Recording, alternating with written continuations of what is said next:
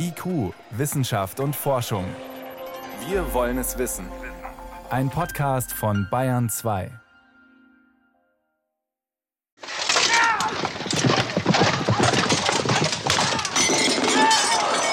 Wenn so zwei Ritter in einem Zweitkampf aufeinandertreffen, da gehen die natürlich erst mit einer Lanze auf dem Pferd sitzend aufeinander los. Da kann dann so eine Lanze zerkrachen. Wir haben viele Helme, die klingen, vor allem Schwerter auf Helmen. Und natürlich auch Schilde, die gegeneinander krachen, das gibt es auch. Pfeile fliegen auch, Wurfgeschosse fliegen auch zwischendurch, aber das ist eher selten. Die Kraft des kühnen Hagen war unermesslich groß. Doch Iring schlug auf ihn ein, dass das ganze Haus erdröhnte. Palast und Türme halten wieder von ihren Schlägen. War das der typische Klang des Mittelalters? Der Kampf spielte in dieser Epoche eine zentrale Rolle, vor allem in der Darstellung der ritterlichen Elite, die sich über Kampf definierte. Chroniken und Heldenlieder erzählen deswegen immer wieder von klingenden Schwertern und zersplitternden Lanzen. Doch die Suche nach den Klangwelten des Mittelalters führt in eine weitere Dimension. Da vermischt sich das Hören mit dem Sehen. Laute ersetzen das Lesen. Lieder werden zur Waffe und Musik weist den Weg zum Transzendentalen. Echo des Mittelalters. Die Suche nach vergangenen Klangwelten. Eine Sendung von Matthias Henjes.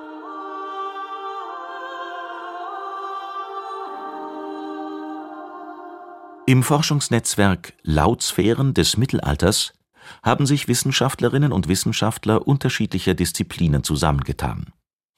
Aber warum untersuchen Sie ausgerechnet die Klänge einer lange vergangenen Epoche? Klänge sind besonders flüchtig. Erst seit dem 19. Jahrhundert kann man Töne im Original aufzeichnen. Hanna Potthoff, Doktorandin an der Universität Chemnitz. Was man aber weiß, und ich glaube, das kann man halt auch einfach wirklich an sich selber nachvollziehen, ist, dass Klang uns wahnsinnig nahe geht. Anders als visuelle Eindrücke. Augen kann man zumachen, Ohren kann man nicht zumachen. Zudem sind Klänge ein attraktives Arbeitsgebiet, weil sie eine Dimension des Mittelalters erschließen können, die in der Forschung bisher kaum beachtet wurde. Die Historikerin Potthoff konzentriert sich auf Geräusche des Krieges. Ihr Projekt trägt daher den lateinischen Titel Belliphonie. Doch Schwerter werden dafür nicht geschmiedet, auch keine Zweikämpfe inszeniert und Klänge nicht rekonstruiert. Grund Wer könnte beurteilen, ob eine nachgestellte Szene tatsächlich der Geräuschkulisse vor etwa 800 Jahren entspricht? Gesine Mierke, Sprecherin des Netzwerks. Wir haben keine Klangaufzeichnungen aus dem Mittelalter. Alles akustische, auditive ist uns medial vermittelt über Texte, Bilder oder über Artefakte. Deshalb geht es sozusagen vordergründig nicht um die Frage nach dem realen Klang, sondern danach zu fragen, welche Bedeutung haben Klänge in bestimmten Kontexten. Und daher analysiert Hanna Potthoff die literarische Beschreibung von Klängen in Chroniken und Epen der Epoche. Schwerter klirren oder klingen, sehr, sehr viele Schreie und Rufe. Kriegsgeschrei kommt vor, Schlachtrufe kommen in einigen Werken übermäßig oft vor, aber natürlich auch sehr viel Weinen und Wehklagen. Da sah man die Gäste mit den hell glänzenden Schwertern um sich schlagend durch das Königssaal gehen. Da hörte man allenthalben vom Wegeschrei großen Lärm. Das Nibelungenlied, das älteste erhaltene deutsche Heldenepos, ist wohl um 1200 entstanden. Die verschiedenen beteiligten Autoren sind unbekannt. Wenn sie von Weinen und Wehklagen schreiben, stellten sie nie das Leiden der Verwundeten, die Verzweiflung der Sterbenden dar. Gejammer ertönt nur, wenn ein großer Held gefallen ist. Und je wichtiger er war, desto lauter. Die Erwähnung von Klagelauten diente zur Verherrlichung ritterlicher Krieger, denn sie waren das Publikum dieser Literatur. Epen wie das Nibelungenlied und die Romane um König Artus wurden an Fürstenhöfen vorgelesen. Sie spiegeln das Selbstverständnis der adeligen Kriegerelite wider. Subtiler zeigt sich die Kunst der Verfasser anderswo. Hanna Potthoff zitiert aus dem mittelhochdeutschen Nibelungenlied die Worte König Etzels, der in der Schlacht an seinem Hof erlebt, wie der Spielmann Volker mit dem Geigenbogen Streiche wie mit dem Schwert austeilt Sine Leiche lütend ubele, sine Züge, die sind rot. Ja, wellen sine Döne, will mannigen Held tot. Inne weiß nicht, was uns wiese, derselbe Spielmann, wann ich Gast nie de Hähnen so rechte Leiden gewann. Seine Lieder klingen böse, seine Bogenstriche sind blutrot. Ja, es treffen seine Töne viele Helden tödlich. Ich weiß nicht, was dieser Spielmann uns vorwirft. Ich habe noch nie einen so schrecklichen Gast gehabt. Die Autoren übersteigern die Realität, indem sie die Sphären des Kampfes und der Musik vermischen. Die Forscher sprechen von tötenden Tönen, weil Geigenklänge hier tödlich wirkten. Die kreative Verbindung der Sphären findet sich in immer neuen Varianten. Die Literaturwissenschaftlerin Gesine Mierke macht auf Verse im Nibelungenlied aufmerksam, in denen die Stimme des Superhelden Dietrich von Bern den Kampflärm an Etzelshof übertönt. Auf Neuhochdeutsch heißt es So kraftvoll begann dieser herausragende Ritter zu rufen, dass seine Stimme schallte wie ein Wiesentorn und dass die Burg weithin erbebte. Dietrichs Kraft war so unermesslich groß. Und im Original? Mit Kraft begonn Rufen der Deggen us erkoren, dass ihn Stimme erlute als sam ein wiesentes Horn und dass die Burg Filvite von seiner Kraft erdos, die Stärke Dietriches, was unmäßliche groß. Wenn man sich das mal lautlich so ein bisschen anschaut, dann sieht man, dass diese vier Verse vor allem durch dunkle Vokale geprägt sind. Ja, das Rufen, das Erkorn, das Erlute, das Horn, das Erdos und das Groß sozusagen am Ende. Die gewichtige Stimme bewirkt auf der Handlungsebene eine Kampfpause. Zugleich gibt die Häufung dunkler Vokale den Zuhörern und Lesern ein Signal. Also diese Stimme wird als ein dunkler, aber dadurch kräftiger Laut beschrieben. Und das kann man jetzt in Verbindung setzen mit der mittelalterlichen Musiktheorie. Und dort heißt es eben auch, dass die dunklen Töne quasi schwer wirken und hohe, spitze Töne werden auch durch schnelle Schläge markiert. Die Verschränkung der Ebenen von Handlung und Rezipienten ist in mittelalterlicher Kunst weit verbreitet. In manchen Handschriften etwa sind erstaunte Ausrufe in Spruchbändern dargestellt, die sich aufwärts schwingen. Ähnlich werden die Sinneswahrnehmungen vermischt, wenn etwa zu Beginn eines Artus-Romans eine Gesellschaft am Königshof zusammenkommt. Der ist immer erfüllt durch eine bestimmte Klangkulisse, die dann natürlich der ja, etwas erfahrene Hörer oder Rezipient auch schon kennt. Der Artushof ist immer erfüllt von Freude, von einem Wohlklang, von einer guten Stimmung, eine gute Atmosphäre wird dort erzeugt. Und das geht auch immer einher mit Beschreibung des Visuellen. In Wirnd von Grafenbergs Roman Vigalois heißt es, nachdem der farbenprächtige Marmorpalast der Königin beschrieben worden ist, auch boten sich ihr darin viel Pracht und Freude. Jungfrauen verstanden sich auf allerhand Seitenspiel. Das hörte man zu jeder Stunde in den Gewölben erschallen, das Bellen der kleinen Hunde dabei erklingen, so manche Vögel singen, in den Lauben überall Lerche und Nachtigall. Jeder sang seine Melodie. Och het sie darinne Riechheit und Freude fill.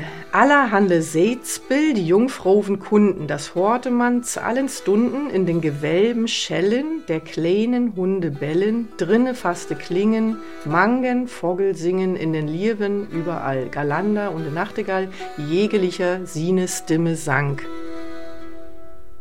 Man hört da schon bestimmte Dinge klingen und auch die Verse in den Gewölben schellen und das Bellen, das sind ja Klangwörter und die sind nun auch noch die Reimwörter. Also hier ähm, sieht man, wie das akustische Phänomen eben auch zur Darstellung gebracht wird und entsprechend wirken soll. Unter der gebildeten Elite des Hochmittelalters herrschte ein reger Austausch. Das Publikum kannte die klassischen Motive der Literatur. Es verstand, wenn konkurrierende Autoren Gestaltungselemente ihrer Kollegen aufnahmen oder weiterentwickelten. Ob die Verfasser sich persönlich kannten, ist unklar.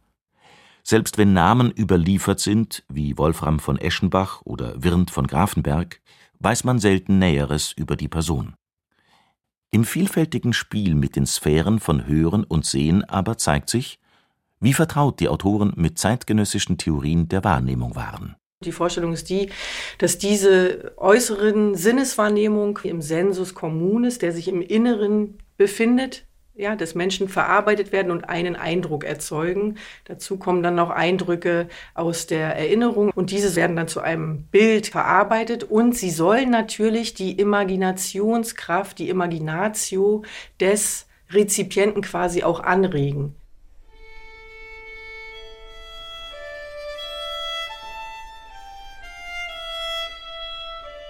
Und dann ist da noch die Stille. Im Heldenepos wird Stille vor allem eingesetzt, um Ehrerbietung und Aufmerksamkeit zu erzeugen, bevor der König spricht.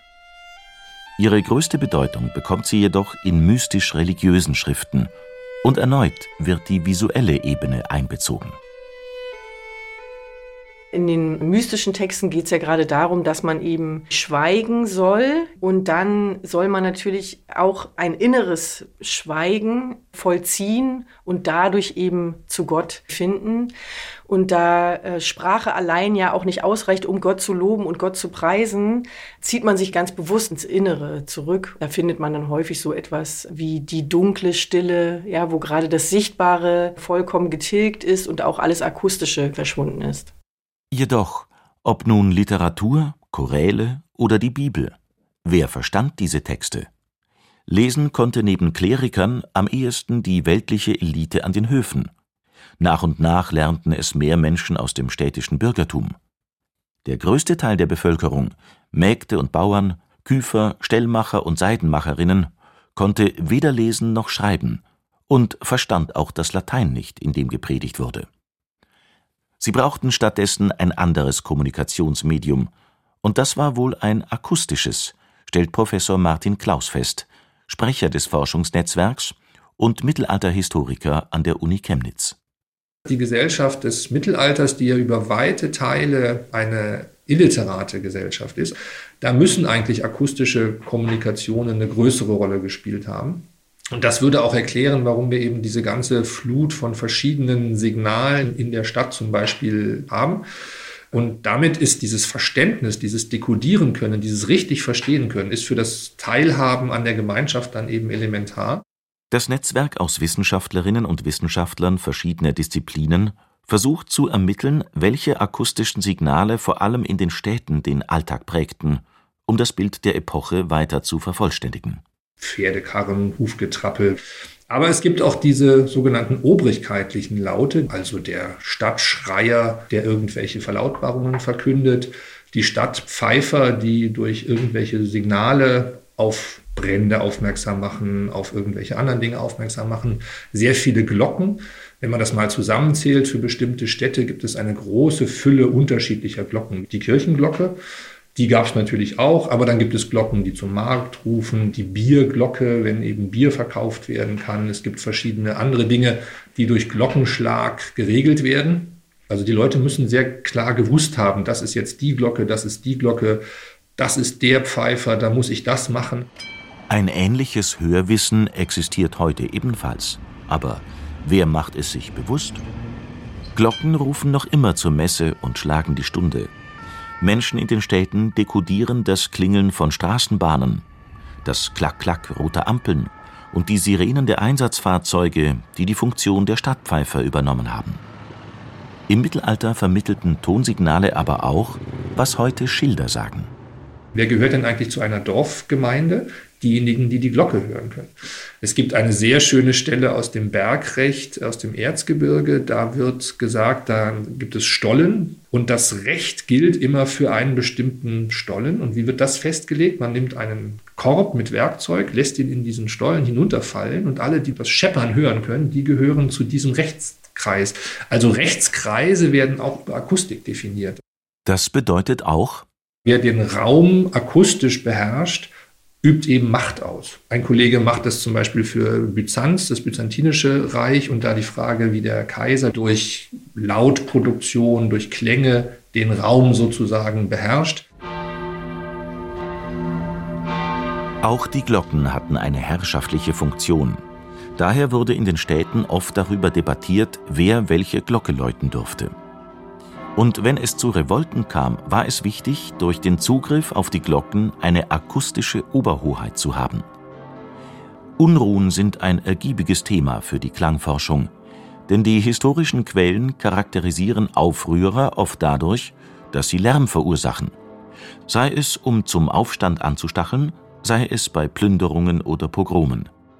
Zudem werden Revolten öfter beschrieben als das alltägliche Einerlei. Wer dagegen das Läuten der verschiedenen Glocken untersucht, hat häufig ein Quellenproblem. Offenbar hat damals niemand aufgeschrieben, welche Bedeutung der Klang der unterschiedlichen Glocken hatte. Die Wissenschaftler müssen es sekundären Quellen entnehmen, den obrigkeitlichen Arbeitsplatzbeschreibungen für den Glöckner etwa oder den Regeln für den Bierverkauf wir haben im Spätmittelalter dann sehr viel mehr auch Verwaltungsschriftgut, also Rechnungen und solche Sachen. Da werden zum Beispiel die Leute beschrieben, die für bestimmte Klänge zuständig sind. Also da werden zum Beispiel Rechnungen für Pfeifer, der Stadtpfeifer, der mit in den Krieg ziehen muss, der wird da bezahlt und dann wird auch beschrieben, was er machen muss, also welches Instrument er mitbringen muss und so weiter. Und so kriegen wir dann eine Vorstellung davon, welche Klänge da zugegen waren. Martin Klaus selbst befasst sich mit dem Klang der Kriege. Neben dem Lautsphärennetzwerk leitet er das ergänzende Projekt zur Belliphonie, in dem seine Doktorandin Hanna Potthoff die Geräuschkulisse der Heldenepen und Chroniken analysiert. Klaus ist dabei auf Darstellungen gestoßen, die erneut die hohe Sensibilität für akustische Phänomene beleuchten. Einmal im späten Mittelalter, als eine grundlegend neue Waffe bereits das Ende der Epoche ahnen ließ wenn Kanonen dann auftauchen in den Quellen und auf den Schlachtfeldern, dann werden sie am Anfang sehr oft erstmal akustisch beschrieben, weil das sozusagen das Neue, das Gewaltige ist der Lärm, den sie machen. Die erste Quelle, die von einem Einsatz von Kanonen nördlich der Alpen berichtet, das ist in der Mitte des 14. Jahrhunderts. Da steht dann drin, die Kanone wurde geschossen und dann sind alle umgefallen wegen des Lärms. Und einmal charakterisiert ein Verfasser einen Moment in der Schlacht durch das Gegenteil von Kampflärm. Es gibt zum Beispiel eine Darstellung, wo über eine bestimmte Gruppe im Krieg, in der Schlacht von Worringen, gesagt wird, dass sie geschwiegen hätten wie im Kloster, was nochmal als eine ganz besondere Intensität erscheint in dieser Quelle. Wie die Priester zum Gebet gehen sie quasi ihrem Handwerk nach. Seinen Höhepunkt erreicht der kunstvolle Umgang mit Klang im sakralen Gesang des Mittelalters, wo er über das rein musikalische weit hinausweist. Die Lautsphäre war für die christlichen Denker der Zeit das zentrale Medium, erläutert Therese Bruckgießer, emeritierte Professorin für Musikwissenschaften an der Universität Zürich Gott kommt über das Ohr. Wir finden das eigentlich auch häufig auf Darstellungen, etwa wenn der Engel Gabriel bei Maria erscheint und ihr ankündigt, sie werde einen Sohn gebären. Da kommt der Heilige Geist oder eine Taube oder was auch immer auf dem Bild dann ins Ohr von Maria. In einer Darstellung in Würzburg sogar über ein Rohr.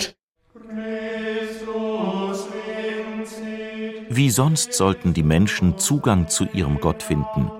Da nur wenige die Bibel lesen konnten.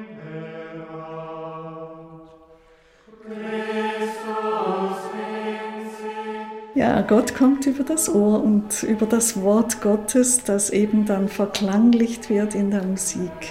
Und es soll eben die Musik auch mehr quasi äh, sagen als nur das Wort allein, denn durch die Schönheit der Musik wird das Herz bewegt, die Andacht entflammt. Das war eigentlich auch der Sinn der Musik in der Kirche.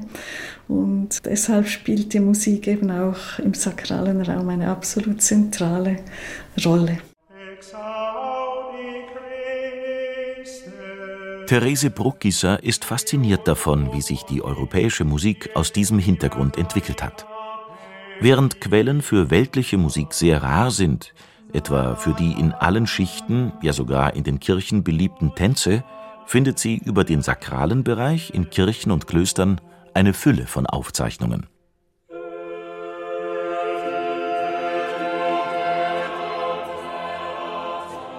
Die Lieder wurden mit der Zeit immer kunstvoller, denn nach christlichem Verständnis verkörperte Gott die höchste Schönheit, also musste er auch möglichst schön gelobt werden. Und so entstand aus dem einstimmigen Chorgesang, wie er zu karolingischer Zeit üblich war, bis zum Ausgang des Mittelalters eine kunstvolle Mehrstimmigkeit. Am Ende steht dann die klassische Vokalpolyphonie der Renaissance-Musik, die uns heute so unglaublich wohlklingend anmutet. Das war Schönheit pur und das war auch das Ziel. Doch was im Verlauf dieser Zeit komponiert wurde, empfand nicht jeder als wohlklingend, weder damals noch heute.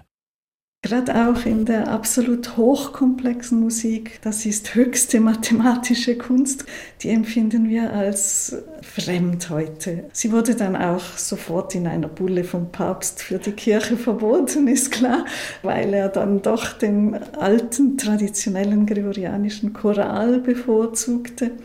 Das war doch die göttliche Musik und nicht alle diese artifiziellen Künste und Verstiegenheiten dieser modernen Komponisten. Der Begriff kommt sogar im Mittelalter bereits schon, die Moderni, die da solche Neuheiten eingeführt hätten.